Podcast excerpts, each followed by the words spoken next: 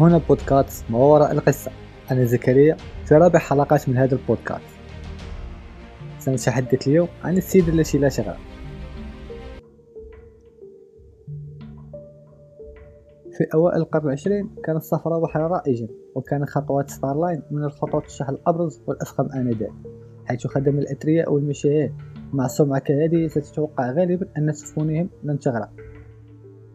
هذا الرواج لا يؤمن إبحارا هادئا. فيوليت كونستانس جيسوب تعلمت الدرس بطريقة صعبة ونجت من ثلاث كوارث على ثلاث سفن مختلفة ولكنها جميعا ضمن خط وايت ستار ولدت فيوليت كونستانس جيسوب في الأرجنتين وهي أكبر من ستة أشقاء في عائلة مهاجرة إيرلندية فقدوا والدهم وهي في السن السادس عشر من عمرها.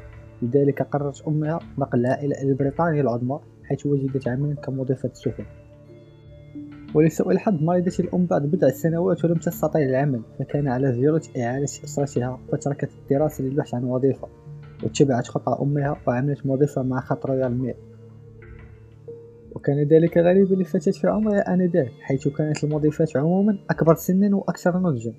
كانت في واحد وعشرون من عمرها وارتدت الملابس قديمة لتبدو أكبر سنا.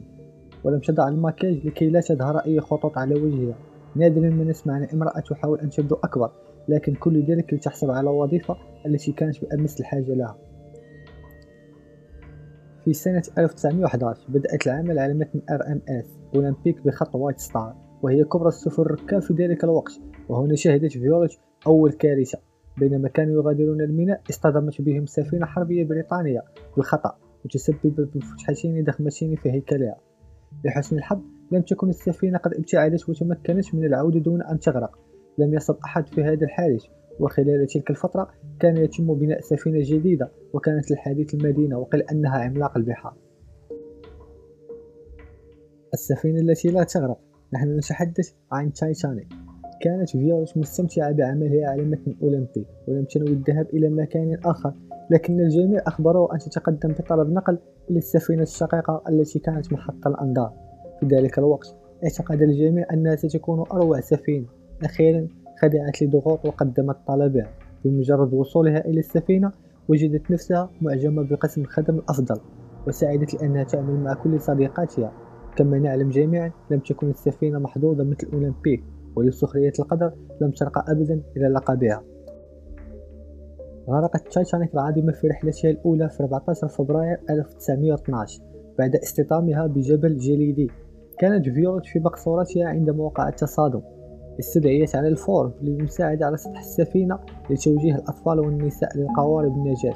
وفي النهاية وضعت على إحدى القوارب وأعطيت رضيعة لترعاها في البرد القارس في الشمال الأطلسي انتظروا ثماني ساعات مرهقة وأخيرا أتت السفينة كارباتيا للإنقاذ. بعد أن صعد الجميع بسلام على السفينة هرعت امرأة وأخذت الطفل من بين ذراعيها وهربت دون قول كلمة واحدة. اعتقدت جورج أن ذلك غريبا جدا لكنها خمنت أنه لابد أنه والدة الطفلة. إذ نجت بالفعل من حادثتي تحطم سفينة في هذه المرحلة في 1911 وبعدها بعام في 1912 بعد مرور بضعة أعوام ذروة الحرب العالمية الأولى كانت جورج ممرضة في الصليب الأحمر البريطاني أرسلت إلى سفينة أخرى يملك خطوات ستار تسمى HMHS بريطانيا تعلم مصممو هذه السفينة من الأخطاء الكارثيتين السابقتين وبنوا هذه السفينة لتكون الأكثر أمانا بين السفن الثلاث وأكبر تعديلات كانت إضافة المزيد من القوارب النجاة. في الواقع كان لدى هذه السفينة قوارب نجاة تكفي ل 3600 شخص أي أكثر من الحد الأقصى لركابها. قارن ذلك بالتايتانيك التي عانت نقصا مأساويا تقصير أودى بحياة الكثير من الناس. على أي حال تم تحويل البريطانيك إلى سفينة مشفى للمساعدة في إعادة الجنود المصابين إلى ديارهم. وشاء القدر من جديد أن تجد فيولت نفسها في الكارثة الثالثة خلال خمس سنوات. لكن السبب هذه المرة ليس خطأ تصميم أو سوء تخطيط. لقد كان انفجارا غير متوقع أدى إلى غرقها في بحر إيجا. يعتقد أنها دخلت حقل ألغام مائي كانت حربا ولا نعرف حتى اليوم سبب غرق بريطانيك لحسن الحظ نجا معظم الركاب وأفراد الطاقم رغم أن فيولوت كانت من بين المحظوظين إلا أن أصيبت بجرح شديد في الرأس أثناء محاولتها الهرب في قارب النجاة تم السحب بقوة السفينة الغارقة. بعد عدة سنوات ومعاناة في الآلام المتواصلة قررت الذهاب إلى الطبيب واكتشفت إصابتها في كسر بالجمجمة إني أتساءل هل هذه المرأة محكوم عليها بالحظ السيء أم أن الحظ الجيد كان ما أنجاها في الأوقات الصعبة؟ ربما كان بعضا من هذا وذاك أو أنها كانت ناجية قوية حتى في السن مبكرة تغلبت فيولت على ظروفها وهي طفلة صغيرة. مرضت جدا وظن الأطباء أنها لن تعيش لأكثر من أشهر قليلة لكنها نجت وعاشت أكثر من أشقائها الأصغر ربما أعطتها السنوات المبكرة الصعبة القدرة لتخطي كل هذه التجارب الأخرى التي عاشتها لاحقا. لا يمكننا سوى التكهن. كانت فريدة بطرق أخرى أيضا فعندما بلغت السادسة والثلاثون عاما قررت أخيرا الزواج. كان العريس جون جيمس لويس البالغ السادس والأربعون عاما مضيف السفينة وفق السجلات وأقيم الحفل الزفاف في 29 أكتوبر عام 1923 وكان يوم الاثنين وربما كان غائما بما أنه كان فصل الخريف في لندن. قد لا تتفاجأ بمعرفة أن الزواج لم يدم طويلا أبدا. لم تنجب فيولت أي أطفال وهذا نادر في عصر لم يكن مقبولا فيه العيش بدون أطفال.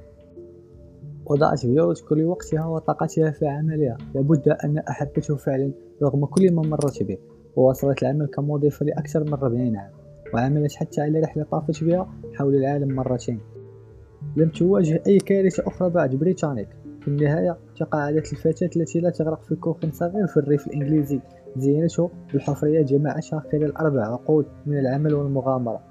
ذكرت فيولت يوما غريبا عندما هاتفتها امرأة تدعي أنها الطفلة الصغيرة التي أنقذتها من التايتانيك قبل سنوات. لكن المتصلة أقفلت الخط قبل بدء أي محادثة. يعتقد البعض أنها كانت مكالمة مقلب لكن فيوليت أقسمت أنها لم تخبر أحدا من قبل عن الطفلة التي أنقذتها.